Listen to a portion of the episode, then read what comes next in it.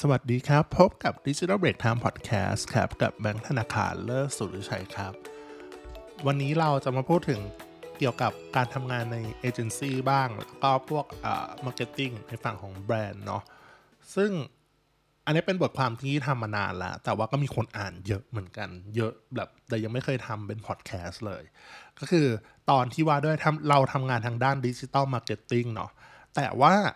ไม่เคยได้ใช้เครื่องมือเลยเนี่ย เราควรทำยังไงดีบ้าง แล้วก็ย้ายงานดีไหมที่บางคนแบบสงสัยนะเฮ้ยเราทำงานทางด้าน digital marketing อะมีจริงหรือเปล่าถามก่อนว่ามีจริงไหมที่ทำงานทางด้าน digital marketing แต่ไม่เคยให้แตะแตะเครื่องมือเลย อันนี้บอกตามตรงว่ามีมีเยอะด้วย ใช้คำว่าเยอะด้วยนี่ต้องบอกก่อนว่า งานทางด้าน digital marketing เนี่ยโอ้มันกว้างมันกว้างมากนะที่บอกว่าแบบเพราะงานที่เกี่ยวข้องทางด้านเนี้ยมีเยอะบางเขาเรียกบางตำแหน่งที่จะได้แบบลงใช้เครื่องมืออย่างจริงจัง แต่บางตำแหน่งเนี่ยก็ได้แตะแตะอ่าหรือบางตำแหน่งแทบไม่เคยได้แตะเลยก็มีอ่า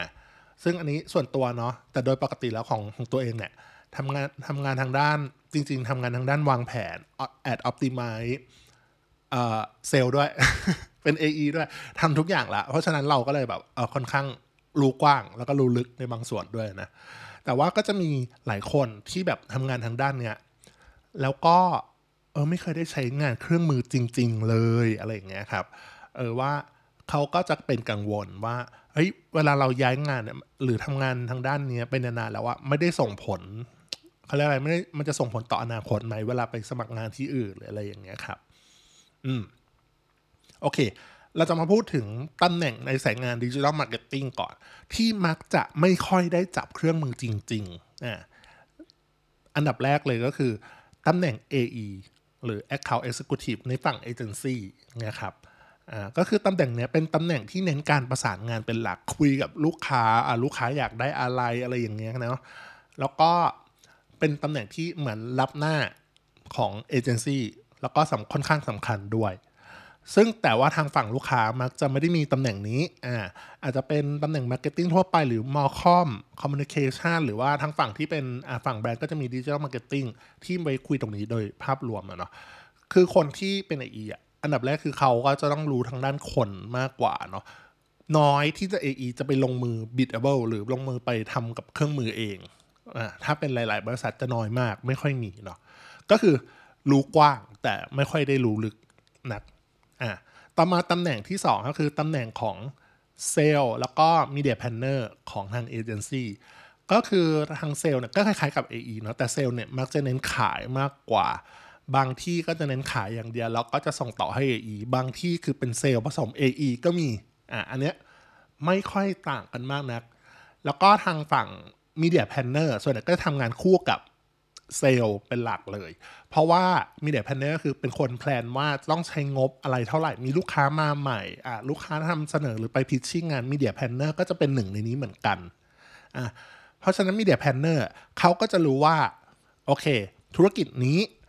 อะควรใช้เครื่องมือไหนบ้าง แล้วก็ใช้ลงงบกับเครื่องมือไหนเพื่อได้ effective สูงสุดแต่บางคนบอกว่า media planner ก็ไม่เคยได้แตะเครื่องมือก็มีนะ ต้องบอกก่อนเออบางคนอาจจะสงสัยว่า media planner คือต้องไป biddable ยังไงหรือว่าไปลงเครื่องมือ บางที่ก็เป็นบางที่ก็คือทำได้ บางที่คืออะไรบางที่ทำซึ่งส่วนตัวนึงเนี่ยเป็นหมดละจ้ะ media planner sales อ่า AE เป็นอ่า ad optimization เอ่อ ad optimize ทำหมดละอ่าอันนี้ต้องบอกก่อนว่าขึ้นอยู่กับแต่ละเอเจนซี่ขึ้นอยู่กับ แต่ละบริษัทเลยนะว่าเขาวาง career path อะไรยังไง หรือ job description ยังไง แล้วก็อีกสุดท้ายก็คืออตำแหน่ง marketing หรือ marketer ของฝั่งแบรนด์เนาะซึ่งเฮ้ยบางคนอาจสงสัยเหมือนกันนะว่าการตลาด digital marketing เนี่ยของทางฝั่งแบรนด์เนี่ยทำไมถึงได้ไม่ค่อยไม่ค่อยได้จับเครื่องมือจริง ๆ ต้องบอกก่อนว่าเป็นบางที่เหมือนกันคือ เขาตั้งแผนกนี้ขึ้นมาเนี่ย แต่เน้นเขาเรียกอะไรใช้เอเจนซี่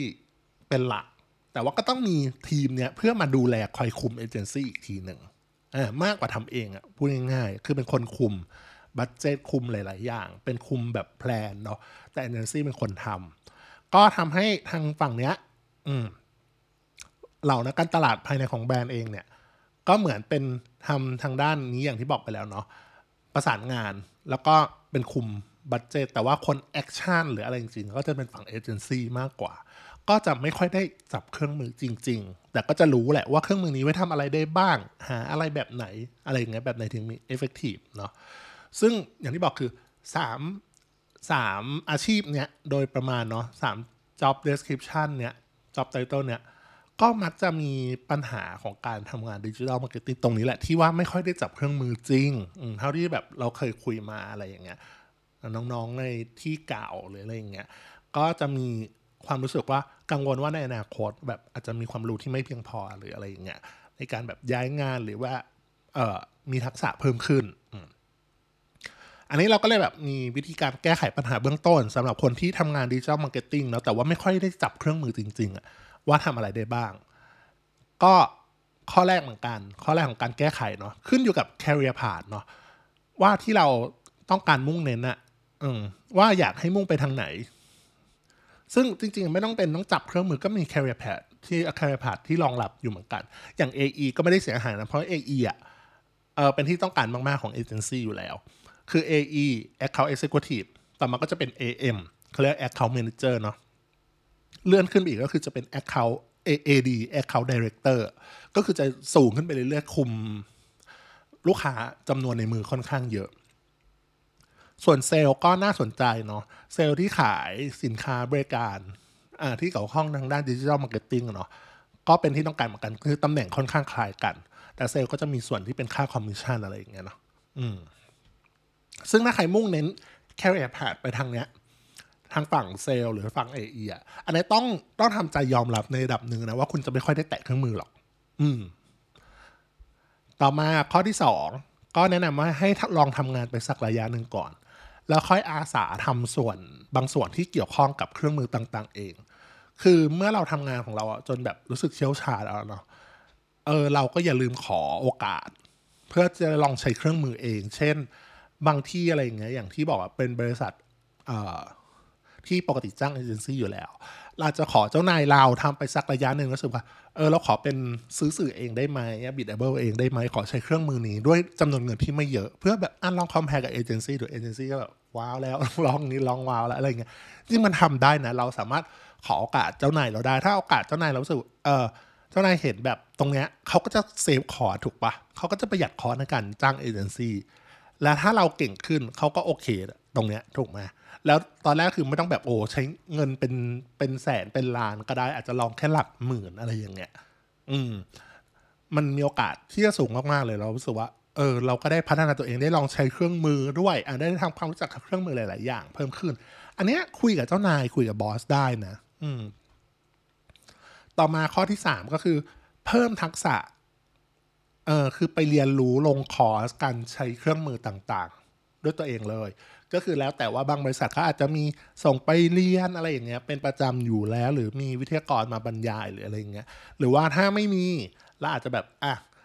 มีเงินที่ไว้สำหรับพัฒนาตัวเองบางส่วนอะไรเงี้ยไปลงคอร์สซึ่งคอร์สเดี๋ยวนี้มีเยอะมาก เรียนออนไลน์เรียนแบบตัวต่อตัวบางคอร์สมี certificate ให้ด้วย อืมดีเหมือนกันเนาะอันเนี้ยก็เขาเรียกว่าเป็นการ เขาเรียกอะไรเลือกระดับความยากง่ายของการใช้เครื่องมือได้อีกนะอะคนที่แบบโอเค พื้นผิวแบบอาจจะแบบไม่ได้เป็นเลย อยากลองบ้างง่าย ๆก่อนโอเค ก็ลองแบบเบสิกพื้นฐาน ต่อมาก็ความมีความเชี่ยวชาญมากขึ้นก็จะรู้ลึกขึ้นเรื่อยๆอย่างเงี้ยคอร์สแบบลึกๆก็มีเหมือนกัน ต่อมาก็จะเป็นข้อสุดท้ายแล้วในการแก้ไขก็คือย้ายที่ทำงาน หรือ เปลี่ยนตำแหน่งอะไรเงี้ย มุ่งเน้นตำแหน่งที่ต้องใช้เครื่องมือโดยเฉพาะอ่า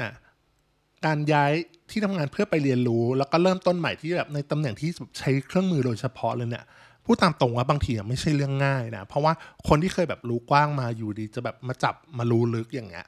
มันก็ต้องใช้เวลาในระดับหนึ่ง แต่ว่าพูดตามตรงไม่ยากเพราะสายงานมัน relate กันมันเกี่ยวข้องกันอยู่แล้ว อืมถ้ามีพื้นความรู้อยู่บ้างอะ เออตอนสัมภาษณ์งานหรืออะไรเงี้ยต้องคุยรายละเอียด detail ต่างๆ ว่าเราต้องทำอะไร job description เรามีอะไร อ่าการใช้เครื่องมือเป็นส่วนหนึ่งในงานด้วยไหมอะไรอย่างเงี้ยอืมสำหรับอันนี้น้องๆจบใหม่หรือคนที่เคยทำงานมาแล้วเนาะอยากแบบเขาเรียกอะไรไปทำงานเกี่ยวกับพวก digital marketing ที่แบบลงจับเครื่องมืออะไรอย่างเงี้ยครับ ก็แนะนำถ้าจะไปทำเอเจนซี่ให้ทำเอเจนซี่ขนาดกลางหรือขนาดเล็กอะไรอย่างเงี้ย หรือจริงๆใหญ่ก็ได้ ในตำแหน่งที่แบบเน้นทำจริงลงมือจริงเนาะคือบางที่อะเอเจนซี่ก็ไปจ้างต่อเหมือนกันก็มีอะไรอย่างเงี้ยเพราะว่าเราก็ได้รู้จริงได้ทำงานหลาย ๆ อย่าง ส่วนทางฝั่งแบรนด์เองก็ต้องคุยให้แน่ใจว่าถ้าเราไปสมัครทางฝั่งแบรนด์อะไรอย่างเงี้ยเออเน้นตำแหน่งที่เราทำนั้นอะเป็นการทำเองไหมเราใช้เครื่องมือเองบางส่วนหรือเปล่าหรืออะไรอย่างเงี้ยก็ทำให้เราแบบเกิดการเรียนรู้ในการใช้เครื่องมือแบบ ให้มีประสิทธิภาพสูงสุดได้เนาะจะได้ไม่ต้องคือคุยก่อนที่จะเริ่มงานอะไม่ต้องแบบเอออกหักว่าเออเข้าไปแล้วไม่เห็นเหมือนที่ที่คุยกันไว้เลยอะไรอย่างเงี้ย อืม อันนี้ต้องบอกก่อนว่า อันนี้เราเข้าใจนะทางด้านคนที่ทำงานทางด้าน digital marketing แต่ว่าไม่เคยได้ลองจับเครื่องมือเลย เพราะส่วนตัวเราเองอะคือเรามาจาก เอ่อ การเขียน content ในนิตยสารแห่งหนึ่งมาก่อนต้องบอกก่อนนะ คือเราไม่ได้มาทางสายmarketing จ๋าเบื้องต้นนะจบทางภาษามา แล้วย้ายมาเป็นที่เป็นเอเจนซี่ตำแหน่งที่เป็น content writer เนาะเออเป็น content writer ด้วย เป็นตำแหน่งที่แบบ โอเค คนทำ content นั่นแหละ แต่ว่าในเอเจนซี่แห่งนั้นนะเนาะเขาก็จะมีการสอนงาน digital marketing เบื้องต้น แล้วอยู่ดีแบบเออเราก็รับได้อะเอออ่านค่าออกทำนู่นทำนี่อะไรอย่างเงี้ยเราก็เลยแบบ เอออยากได้ความรู้เพิ่มเติม ก็เลยแบบขออาสาแบบทำงานทางด้าน digital marketing เต็มตัวเลยเนาะคืออันนี้ต้องบอกก่อนว่าอันนี้เป็นประสบการณ์ส่วนตัวว่าไม่ได้เงินเดือนเพิ่มนะ ไม่ได้เงินเดือนเพิ่มแต่ว่าเรารู้ว่าเฮ้ยโอกาสทักษะทางเนี้ยมันมีค่า มันแบบว่าไม่อยากปล่อยให้มันหลุดมือไปอะ่ะแล้วก็เป็นการตัดสินใจที่ถูกนะคือพอเราเราเราขอแล้วอะ่ะเขาก็ให้ เพราะว่าตอนนั้นเขาก็เหมือนขาดคนพอดีก็เหมือนอยากปั้นคนอะเนาะเออเรารู้สึกแบบว่าเออทำงานทางด้าน digital marketing ในส่วนที่เป็น biddable ด้วย แล้วก็ content เราก็ยังทำอยู่นะ เหมือนแบบมี job description เพิ่มขึ้นอะแต่บางคนบอกว่าเพิ่มขึ้นก็จะเหนื่อยเพิ่มขึ้นไหมเงินก็ไม่ได้เพิ่มเรารู้สึกว่ามันก็เป็นการลงทุนที่คุ้มค่าเหมือนกันเนาะเออเราก็ขยายตัวต่ออะ biddable แล้วก็ไปทำเป็น media planner จ้ะ media planner ก็ทำอะ media planner ก็ทำก็คืออ่าใช้เครื่องมือเสร็จ เราก็จะรู้ว่าอ๋อแต่ละเครื่องมือเหมาะกับธุรกิจอะไร เริ่มคิดแบบ media planner ว่า โอเค ด้วยมีเงินอยู่จำนวนนี้หนึ่งแสนสมมติ ควรจะไปลงที่อะไรลูกค้าอยากได้อะไรมากที่สุด อะไรอย่างเงี้ย media planner ก็จะทำตรงนี้เออแล้วก็งานเขียนก็ตอนนั้นก็ยังทำแต่ว่าลดลงอะเนาะจนแบบมากลายเป็นพวก digital marketing เต็มตัวเป็น AE ด้วยมาสานงานก็ทำเออก็ขอแค่ว่า เออถ้ามีโอกาสมาหาแล้วแบบอยากให้คว้าไว้เนาะอืม แล้วก็อย่าลืมว่าเอาตัวเองไปอยู่ในสิ่งแวดล้อม ระบบนิเวศที่แบบเออคนที่ทำงานทางด้านเนี้ยแล้วแบบ มีโอกาสก่อให้เกิดโอกาสนั้นด้วยเนาะอันนี้เราก็เป็นกำลังใจให้คนที่ทำงานในสายงานนี้ทุกคนครับสำหรับวันนี้เท่านี้ก่อนนะครับ สวัสดีครับ